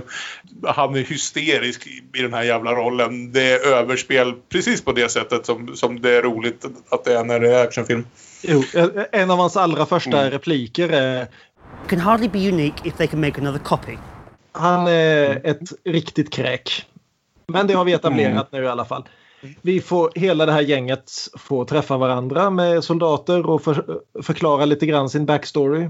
De berättar en hemsk historia om en av deras tidigare, vad heter det, teammates som inte kunde dö såklart, som ingen av dem kan, utan istället blev inlåst i en låda och släppt ner till havets botten. Där de förmodligen ligger och skriker till denna dag. Vilket är... Ja, jag finner det otroligt obehagligt. Ännu lite mer effektivt Jo. nästan här än när samma sak hä- hände Angel i säsongsavslutningen av Angel säsong Jo, sk- skillnaden är ju det att Angel behöver inte andas. Den här tjejen behöver andas, vilket innebär att i 500 år har hon legat där dött, vaknat upp, fått en rejäl kallsup, drunknat, vaknat upp, fått en rejäl kallsup, drunknat, vaknat upp, etc. etc. etc. Ja, fy fan. Några tusen gånger om dagen i 500 år. Mm. Det, det, det är ändå det mest, allra mest effektiva. Fy Mm. fan! Ja. Men vi får sen också, eh, sen dyker ju då Martin Shkrellis kommandosoldater upp och ska kidnappa de här. Eh, de lyckas ta några av dem med eh, ja, överraskning och lyckas kidnappa Joe och Nicky, det vill säga eh, korsfararna. Mm. Medan Charlie Theron slår ihjäl alla andra på helt egen hand. I en Och en- kyrka dessutom. Ja, och en av dem, Joel och Nicky, jag kan inte hålla reda på namnen i den här jävla filmen, får en väldigt, väldigt fin monolog om kärleken. Ja, det här paret precis. hyser varandra. What is he, your boyfriend? You're a child, an infant. Your mocking is thus infantile. He's not my boyfriend. This man is more to me than you can dream. He's the moon when I'm lost in darkness and warmth when I shiver in cold, and his kiss still thrills me even after a millennium. His heart overflows with a kindness of which this world is not worthy of. I love this man beyond measure and reason. He's not my boyfriend. He's all and he's more. Och det var här jag ändå kände, ja, men det här är fan, det här är en bra film. Jag Ja. vågar stå vid det. Jag säger inte att det är mästerverk av något slag, men det här är fan... Ja, De har lyckats med det här, just som du säger, att få en regissör som kunde fokusera på karaktärerna och faktiskt få fram det som gör en, att det sticker ut lite grann ändå. Jo, precis. Och, och jag, jag gillar just det här också. Det finns ju ändå ett tema som löper genom den här filmen om empati. Mm.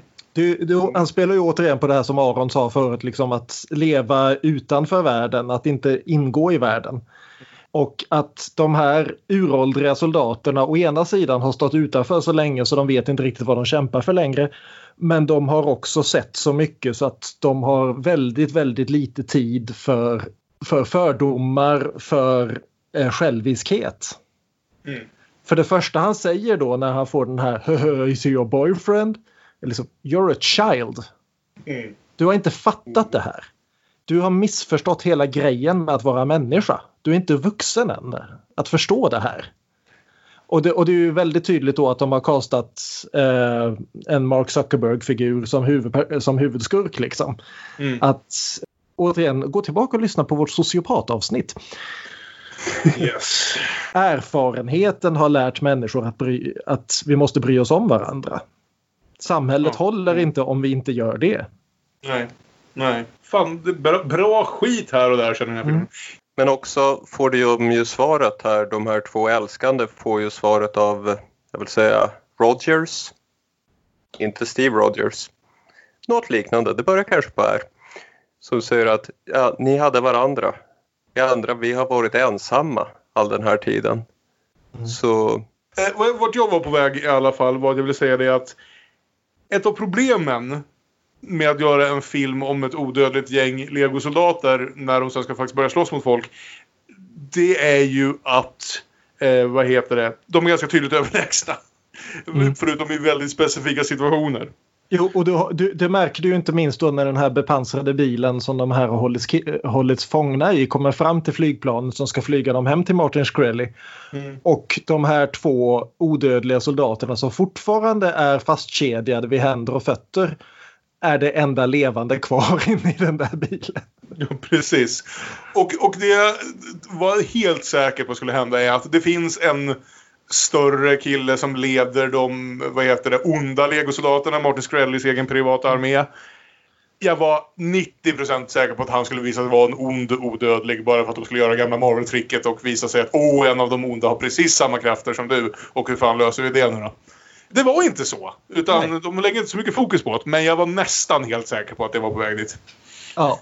Men de är i alla fall kidnappade för att Martin Shkreli, han heter inte så, han heter Merrick, men vi kallar honom för Martin Shkreli, ska ha dem att experimentera på och han är jätte, istället för att när då eh, Chiwetel Ejiophors karaktär går fullständigt ut. I didn't sign up for this. Nej, du signade upp för att ge mig fyra stycken. Du är fortfarande skyldig mig två. Under tiden så får vi då lite föraning här därför att eh, också en fin liten scen när Andromak är då den os, eh, 3000 år gamla går på ett apotek. Ja. För, ett, för en, en av de här skråmorna hon drog på sig i den här fighten i kyrkan där hon massakrerade 20 pers har inte läkt.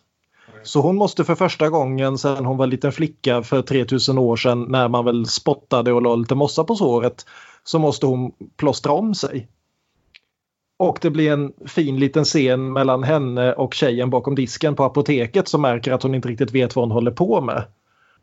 Och får den här frågan, ja men vill du inte veta vad som har hänt mig då? Nej, det är din sak, men jag hjälper dig nu så får du hjälpa någon annan sen.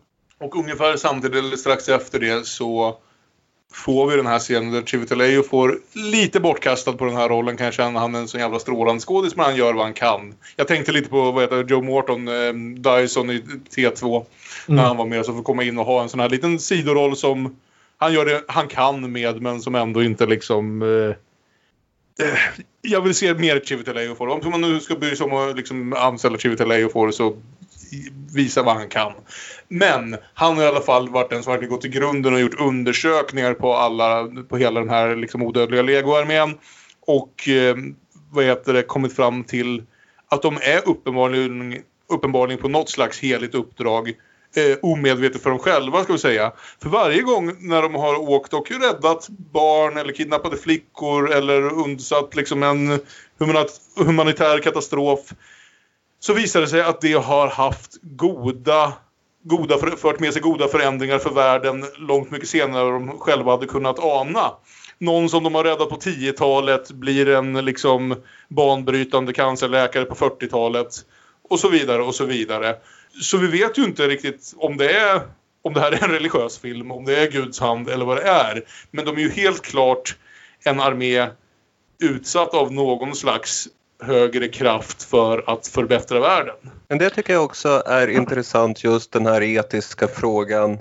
Räcker det att göra det lilla goda och sen för det vidare till nästa, för det vidare till nästa som vi såg där på apoteket. Mm. För i början Andy, ja någon av de andra säger We can do some good och hon svarar något kallt Some good is no good. Det duger inte. Det måste fan hända något nu. Den här lilla godheten som som man ju önskar var tillräcklig behöver man ibland lite större bevis. Behöver man ibland sin lite tragiska triumf för att, för att känna att ja, jag gjorde fan någonting. Mm. Och eh, det är en fråga filmen ställer ganska öppet och effektivt. Mm. Ehm, för, Jo, och, och, och det etableras ju redan från början också att Andromaca tillbringar varje vaken sekund med att bli bombarderad, precis som alla är vi idag, bli bombarderad med CNN och Fox News och alltihopa och se allting jävligt i världen.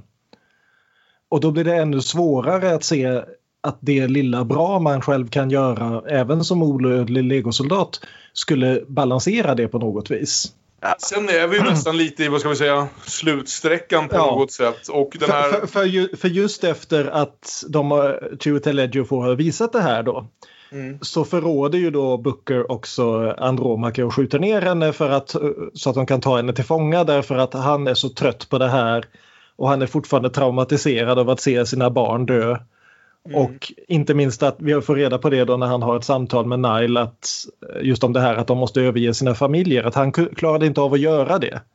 Mm. Så han fick sitta där som ung man bredvid sina söners sängar när de dog och de höll på att fråga honom men du har ju upptäckt odödlighetens gåta varför kan du inte dela med dig av det din jä- det själviska jävel? Mm. Och det har, det har knäckt honom sedan 150 år. Och vi ska ju säga att såklart som det alltid är när någon får ett zombiebett eller annat i såna här filmer. Andy har inte avslöjat för de andra att hon faktiskt är inne på Nej. sitt sista liv nu. Att hon Precis. kan dö. Så när Booker skjuter henne så väntar han sig ju såklart att hon bara ska bli temporärt stoppad så hon kan bli tillfångatagen. Han väntar sig inte att hon ska börja blöda och sen fortsätta blöda och sen falla till golvet blödandes. För det är inte sånt hon håller på med i vanliga fall. Nej, precis. Så, Så, så, så med, medan han bara vill hitta hemligheten, vill ge Martin Shkreli möjligheten att döda honom så istället så råkar han eh, dö, dö, död, dödligt såra sin kapten istället, vilket inte var planen. ja, planen är ju också att Andy vill ju också dö. Så det är därför han tänker. Ja, Vi precis. kan få ett slut på det här. Jag gör det för dig också. Ja. Så att du ska få dö. Ja. Vilket gör det lite ironiskt att han sen blir jättechockad när han tror att han har dödat henne. Men men.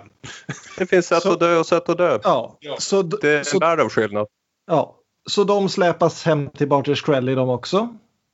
Och då är det då upp till vår rookie Nile att eh, rusa in där som enmannakavalleri och rädda dem. Mm. Och då får vi den här sista liksom 20 minuter långa actionsekvensen som alla actionfilmer ska ha. Och som jag tycker är helt okej här. Och jag Ja. kan säga så här att vad jag än tycker om Kiki Lane som skådis och jag säger så här. Hon är inte den sämsta skådisen jag nå- någonsin sett. Hon är inte pinsam. Jag tycker hon är lite platt. Det är ändå ganska jävla coolt att ha en ung svart kvinna som får springa omkring och skjuta vita kapitalister i huvudet. Jag, Ja. jag trivs med det. Jo, och, och också det som att det de kan göra i den här actionscenen som man inte ser andra actionfilmer göra av naturliga skäl. Det är ju att eh, hennes första scen då det är ju att låta sig bli nedskjuten av de här eh, privata legosoldaterna. Bara den här repliken som då, hon och Chiwetel Ejiofor har alldeles innan de, de drar igång det här. kind of CEO rolls around with his own personal army? These days? Most of them. Alltså, kapitalismen har slutat låtsas nu liksom. Ja, ja. Eh, men eh, så då går hon ju helt enkelt fram till dem, visar att hon har ett vapen, blir nedskjuten, de vänder sig upp, hon sätter sig upp och skjuter dem. och, eh, och det gör de ju sen liksom alla utom Andromaca, för alla vet ju nu liksom att hon är dödlig igen och alla liksom passar på att ta några kulor för henne. Men genom hela den här striden så blir ju alla våra hjältar blir konstant nedskjutna och bara reser sig upp och fortsätter fightas. Och det var här någonstans jag verkligen antog att twisten skulle vara att en av de onda också Mm. var odödlig. Just för att det börjar bli lite lätt löjligt hur, hur när de väl är liksom fritagna. Ja. Vad fan ska stoppa dem liksom? Ingenting har ju presenterats i den här filmen egentligen som ska kunna sätta upp någon, liksom, något ordentligt motstånd mot... Nej, nej det, det, enda, det enda är ju att man för, förväntar sig att eh, Charlize Theron ska stryka med. Mm. Speciellt när hon då börjar sakna sin stridsyxa och helt enkelt snor en brandyxa och börjar gå rakt eh, mot eh, eldvapen och hugga ner folk. Vilket är rätt snyggt faktiskt. Ja, jo, alltså det, det, är, det är fullkomligt habil, vad heter det, klockan ett på natten med en ölaction i den här, det får Ja. jag säga. Jag inget emot actionscenerna i Ja. den här. Men, men, Jag kommer inte heller nö- Ja. nödvändigtvis att minnas dem. Ja, men, men jag tänker då inte minst med tanke på all diskussion som har varit senaste veckorna med eh, polisvåld och etc. Att du har då ett team som bland annat innehåller en arab och en svart kvinna som är skottsäkra och bokstavligen, bokstavligen spottar ut kulor. Jag håller med. Och det slutar då med att Martin Shkreli har snott åt sig hennes stridsyxa vid något tillfälle. De, han hotar att skjuta, han vet ju också nu att hon är dödlig så han säger åt Nile släpp vapnet annars skjuter jag henne. Och så får vi den här callbacken till det här, kommer du, du talar inte ryska va? Spela död. De eh, virrar bort honom lite grann där. Han får en stridsyxa i nacken och i en ganska snygg, ja det är ju CGI men det ser ut som en snygg stunt i alla fall, så tacklar, ja. tacklar då Nile honom ut genom fönstret från 50 våningen och rakt ner i en bil på gatan. Med precis den reaktion som man tänker sig att även om man är odödlig man skulle få om man hoppade ut genom 50 våningen. Det, det, är en snygg vändning på den klassiska Hans Gruber-döden. Eller för den delen Disney-döden mm. som vi pratade om förra veckan med, mm. med vad heter han, eh, Eddie Redmayne i Jupiter's Ending. Mm. Eh, det brukar oftast bara vara att de försvinner in i intet någonstans. Men den här gången får vi hänga med ner. Det mm. enda jag verkligen, verkligen hade velat ha för jag är böjd åt det hållet var en, en riktigt gory bild på Martin Skrellis mosade kropp. Men jo. vi får i alla fall, vad heter det, de här ganska gory bilderna på Kiki Lanes brutna armar och händer mm. som har vrudits åt helt fel håll och eh, som börjar räta till sig själva. Mm. Man blir ju nyfiken, men det här är ju typiskt uppföljarfodder på liksom vad, vad, vad händer vid avhuggna huvuden och explosioner och ja. Och sen så är det lite för mycket slut och lite för mycket... Eh, efter den, faktiskt lite oväntade twisten att Charlie Theron klarar sig. För jag blev nästan så här, de tänker göra en tv-serie av det här. Men Charlie Theron kommer aldrig eh, bara ställa upp på en tv-serie. Så hon får vara med i det här hyper, liksom långa, påkostade pilotavsnittet. Och så lämnar hon mm. yxan vidare till det här betydligt billigare skådespelargänget som kan tänka sig ställa upp på en 12 avsnitts Netflix-serie. Eh, men så är det inte, för hon överlever allt det här. Mm. Trots att hon inte längre är odödlig. Och sen så lägger de på typ så här tre scener som hintar mot vad vi kan vänta oss att få ja. se en uppföljare. Eh, Booker mm. som förrådde dem ska få hundra års exil innan han får vara med i gänget igen. Mm. Eh, Chiwetel Ejiofor blir shanghajad till att vara deras ja, sociala mediekonsult i princip. Han ska, han ska liksom hålla koll, både se till att fixa uppdrag åt dem och se till att sopa igen spåren efter dem så att ingen annan vet att de existerar. Det är ju den mest, det här är en tv-seriepilot-scenen ja. av allihopa. Det är ju verkligen bara nästa vecka på The Old mm. Guard. Mm. Så nu, nu ja. har vi satt upp alla karaktärerna, Giles ja. är här och... ja. Och så får vi också i sista scenen se att hon, den här som blev inspärrad i en kista på botten av havet, på något vis är tillbaka. Ja, det blir ju till och med en post-credit sequence eller mid-credit sequence för att visa effekten totalt. Ja, det, och inte jämt min favoritsak. Avsluta en film som om den faktiskt, och som om det faktiskt helt säkert var ett avslut. Så blir vi glada om det blir en uppföljare istället för att liksom förvänta oss det direkt från början.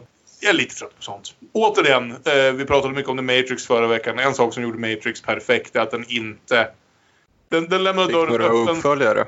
Jo, den lämnade dörren öppen för uppföljare men den har också ett slut som gör att den hade fungerat alldeles ypperligt om det aldrig hade blivit någon uppföljare. Mm.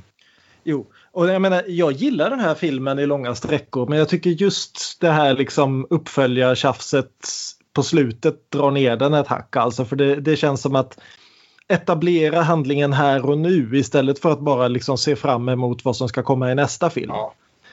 Och, och, det, är liksom, det är lite grann skadan efter alla dessa superhjältefilmer och serietidningsfilmer som har varit de senaste 15 åren där första filmen bara går ut på att lova att det ska komma mera. Mm. Nej, men, det, men, det, men det är en sån jävla trend ja. och det är precis allting och jag är jävligt trött på det. Och då skulle jag ändå säga så här. Jag och Aron mer än Björn är ju ändå hyfsat förtjusta i det Marvel Cinematic Universe. Eller vad skulle du säga Aron? Talar jag för mycket för dig där?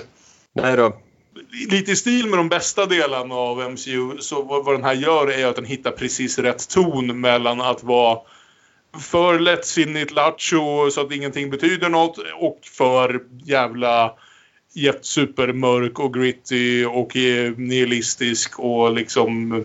Ja, har ni sett Batman vs Superman No, no Justice? Eh, den hittar en bra mellanpunkt där tycker jag. Jag gillar tonen som den ändå får fram någonstans och det är ändå kanske liksom det viktigaste. Att hitta den, alltså balans är så extremt viktigt för den här typen av så, historier som ändå någonstans i grunden är lite löjliga och hitta på och inte Mm. riktigt liksom sådär. Att det blir extremt viktigt att veta vad det är man sysslar med tonmässigt och karaktärsmässigt. Ja. Eh, Och sen som sagt, jag gillar att den lägger tid på att etablera just det här. Den handlar inte om soldater, den handlar om krigare. Du har den här lilla scenen som vi inte nämnde, men där eh, eh, Nile och Andromaka diskuterar Niles historia. Hennes mamma blev änka när Nile var 11 och eh, var tvungen att kämpa som fan för att hålla familjen ihop och alltihopa. Och det är liksom just det här att kämpa för något. Och att det då ställs mot den här nakna postkapitalistiska mera pengar åt mig själviskheten. Mm. Att det är, och att det hela tiden ligger erfarenhet bakom det här. Att du lär dig inte att bli självisk. Du lär dig att bry dig om andra. Jag, jag, jag tycker det är en sympatisk film även när det inte är en perfekt film. Nej. Ja, för att knyta ihop säkert med de här två filmerna då. Det är ju två filmer om döden. Alltså det, de är otroligt fokuserade på det temat båda två samtidigt som de kommer dit på väldigt, väldigt olika vägar. Eh, allting handlar, den ena liksom om, om en familj inte som det en metafor för livet, Kalle? Vi kommer alla till döden Mm. på väldigt olika vägar. Och visst, väldigt många filmer handlar om döden i någon utsträckning. Men de här två filmerna är verkligen extremt fokuserade på det som huvudsakligt tema. Och bortsett från det så visst, jag kanske skulle behöva sträcka mig lite längre än vanligt för att hitta några direkta paralleller. Det är hyfsat olika filmer ändå vi har pratat om här ikväll. Ja, nej, men också just det här att du har eh, hemlösheten så att säga som idé. A- Att när du inte hör riktigt hemma någonstans då spelar det större roll vilka du knyter an till än till platsen du knyter an till. Ja, det stämmer. Känner ni att ni har något mer ni vill säga om The Old Guard? Ser vi fram emot The Old Guard 2 eller önskar vi att det hade stannat här? Jag skulle säga att det beror på hur pass många av teamet de lyckas, både skådespelare och folk bakom, de lyckas få ihop. För som sagt, någonstans så känns det här just som en tv-seriepilot. Och någonstans hade jag nästan hellre haft eh, åtta eller tolv avsnitt på Netflix istället för den här filmen. Om de hade fått budgeten till det så att vi hade fått så att de här väldigt få flashbacksen vi får hade kunnat flashas ut lite grann. För någonstans, någonstans så är just, just det här liksom ashäftiga i att ha karaktärer som har varit med i varenda konflikt de senaste tusen åren.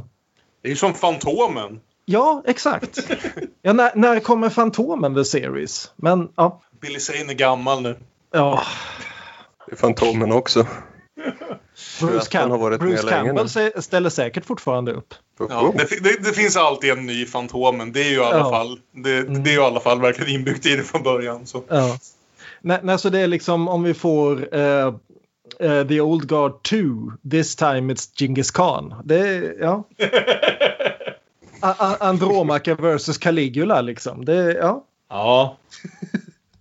ja, absolut. Jag tror också att något sånt... Det, det- det är ju samma sak som, ja, återigen, vadå, 14 gånger vi nämner Buffy den här veckan. Men eh, när Buffy insåg det här att de hade en hel sån liksom historia från flera hundra år som de kunde gå tillbaka och leka Ja. med. Liksom. Det skapade ju många av de bästa avsnitten överhuvudtaget i den serien. Och, men, men- också som sagt, jag hade velat ha lite mera eko av det här i karaktärerna. Det dyker upp då och då till exempel. Du har den här jättefina scenen i det här labbet när de börjar experimentera på eh, grabbarna. Och eh, Yusuf säger det att eh, han frågar liksom hon läkaren, ja men vad är din tanke? Ja men det, det är bra för hela mänskligheten det här. It's all about the greater good. How can this be for the greater good? How can this be for the greater good? Shut it! Och han börjar betygsätta hennes ursäkter. Ja, just det, det är en jättebra ursäkt. Den har jag hört användas jättemånga gånger de senaste tusen åren. Lite mera sånt hade jag velat ha. Ja, absolut. Eh, vad heter det? Shelley skriker ju också den saken där i slutfighten till Andy. Din själviska subba, vi hade kunnat bota döden. Jag, jag tyckte det var out of character att han ens försöker ge en ursäkt. Ja, han försöker ju det några gånger det här att det är klart att det är för allmännas goda att bota döden och jag sitter och tänker, är det? Alltså inte bara att man tänker att han såklart bara hade sålt det för miljarder med dollar till de allra rikaste som hade kunnat betala för det, men vill vi bota döden? Jag tror att det inte skulle ha de bästa konsekvenserna, men ja, ja. Men, men, men så om vi skulle välja en favorit av de här två filmerna då? Ja, men det känns väl... Jag tycker det känns ganska självklart att... Alltså, The Old Guard är kul som fan, men The Farewell är ju en, en pärla. Jo. Ja, men jag blir väldigt sugen på att se Gina Prince Bythwoods tidigare filmer också. Jag tror jag såg The Secret Life of Bees när den var ny, Mm. men det är så här så jag är inte riktigt ens säker på, måste jag säga. Men jag vill lät ganska enstämmiga på att The Farewell ändå är den större filmen på något sätt. Mm. Som sagt... Eh, Men, det, men det, det är ju som sagt två väldigt olika filmer. Så vill man ha bra actionfilm, eventuellt i gott sällskap med lite öl, när det går att göra igen. Så är The Old Guard, om inte perfekt, så bra mycket mer duglig än mycket annan eh, B-action av samma slag. Eller B-action ska vi inte säga, men bra mycket bättre. Jo, men jag, vet du vad? Jag tycker här, den här ändå Ja. håller upp flaggan som säger B-action och svajar den med viss liksom Mm. pondus. Det tycker jag är helt okej. Det är typ precis det jag menar att jag gillar. Jag gillar en bra B-action. Ja. Bra B-action har ju, har ju blivit all the hype på sistone när John Wick helt plötsligt på något sätt gick och blev en multimiljard eh, franchise liksom. Trots att det är den mest, det är en extremt lyckad B-action men det är ju B-action oavsett. Ja, okej. Eh, medan, där, medan däremot vill man ha som sagt en dramatisk familjekomedi med rejäla känslor i så är ju The Farewell är ju svår att toppa. Mm. Ja, det, den var... Jag hade vissa... Jag tyckte den kändes lite för liksom någonstans... Jag tror jag kände, tyckte att avslutningen på The Farewell kändes lite för kvick första gången. Så jag gillade att jag fick chansen att se om den här nu. Och den, den solidifierades som en ännu starkare film den här gången känner jag nog än vad jag tyckte första gången. Så nej, den är jättefin. Ska vi, har det blivit dags för den här leken nu då Aron? Vad det nu är den heter. Gissa den tredje. Vem känner för att börja att gissa sin tredje den här gången? Det kan väl jag ta då. Mm. För jag tänker, nu är det andra gången den här säsongen som jag tipsar om den här regissören så jag ska ta det lugnt sen med honom. Vadå? Men Eh. David Cronenberg har ju fortfarande en massa filmer som Jo. har nämnt. Sant. Okej, fler kommer. Och det finns fler att gräva av för det här är nämligen hans hundrade film jag tänker tipsa om. Oh, och, han, och, han, och han har gjort fler sedan dess dessutom. Och det är ju då naturligtvis eh, Takashi Miikes Blade of the Immortal. Som har lite grann samma eh, idé som, som The Old Guard. Nämligen en legosoldat som inte kan dö. Mm. Med skillnaden att det här då utspelar sig i eh, medeltida Japan och det finns inga skjutvapen men det finns väldigt mycket eh, svärd. Så det blir, eh, om man vet någonting om Takashi Miike och om man tänker att du har en odödlig legosoldat versus några tusen onda legosoldater och alla har svärd så kan ni tänka er hur mycket, hur mycket blod det blir av det här. Men det finns också någonstans ett fint litet relationsdrama i den filmen som gör att jag tycker den knyter an lite grann också till, för det är återigen den här frågan om vad ska man leva för, vad ska man dö för? Mm. Som knyter an lite grann också till The Farewell. Plus att det är japaner i bägge filmerna också. Så jag tycker Blade of the Immortal gör den grejen aningen bättre än vad The Old Guard gör. Och, eh, men samtidigt så har den lite grann av humorn och lite grann av mänskligheten från The Farewell. Så ja. Och den finns på Netflix nu så det finns ingen ursäkt att inte se den. Ja, toppen. Aron? Ja, min finns också på Netflix. Och Kalle pratar om ett på natten med en öl i handen. Det här var mer tre på natten med en fryspizza i famnen. Men det var trevligt. Och det handlar om en död familjemedlem och att handskas med den sorgen. Och också Big Pharma. Eh, Det, det är ett gäng skurkar det. Det är Jagad. The Fugitive från 93. Regisserad av Andrew Davis. Med den älskvärde Harrison Ford och den nästan ännu mer älskvärde Tommy Lee Jones. Det skulle jag nog säga. Det är ju en... eh, något av en klassiker som jag såg här om natten och det var jättekul att se den igen. Den är- 90-talet, vilken tid alltså. Alltså den håller faktiskt. Jag såg också om den för, eller inte så nyligen, men kanske två, tre år sedan. Och, eh, det var nog första gången på nästan 20 år jag såg den. Och ja jävlar, den, den håller måttet. Det tycker jag. Det är ju dessutom även solid. tillsammans med den bra av Harrison Fords eh, Jack Ryan-filmer. Sista gången som, som kom ungefär samtidigt. Sista gången Harrison Ford skulle vara bra innan han blev Han Solo igen. För sen är det verkligen bara 20 år av trams tills han bestämmer sig för att gå tillbaka till rollerna som alla tycker om honom i. Misslyckas fatalt med Indiana Jones. Helt okej med Han Solo och ännu lite bättre med Blade Runner.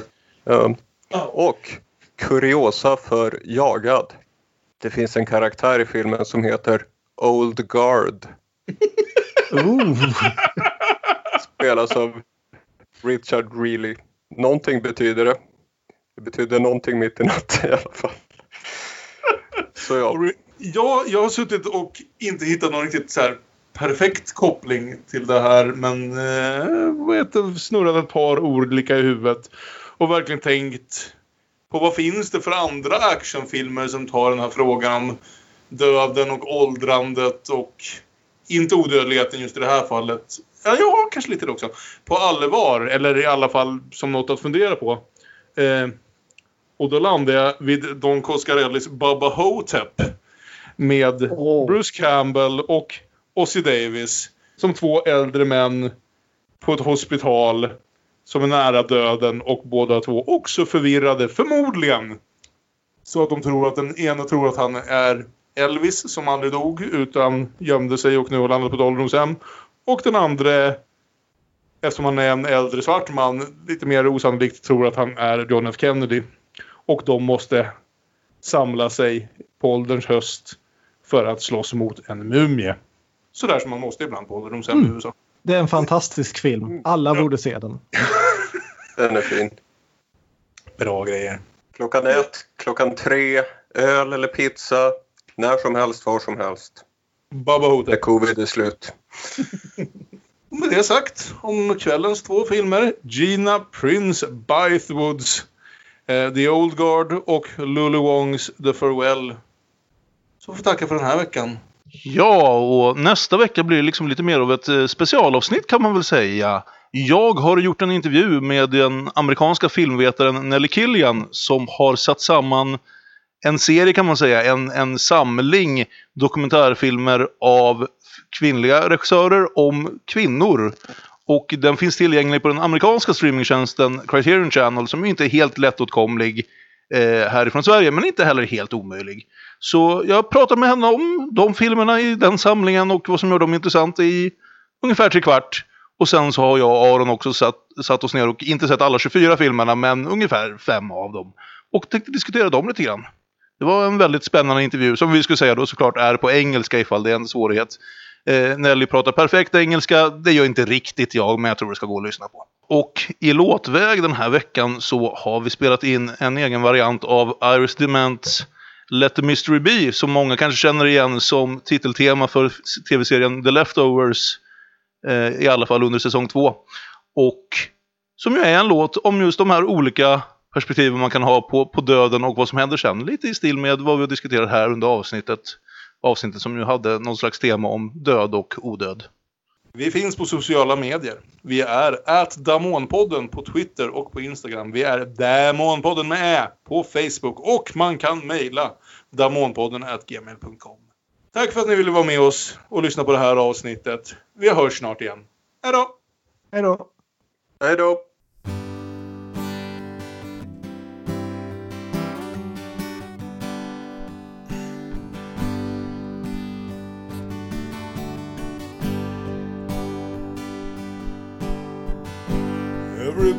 Everybody's wondering what and where they all came from. Everybody's worrying about where they're gonna go when the whole thing's done. But no one knows for certain, so it's all the same to me. Think I'll just let the mystery be. Some say one's gone,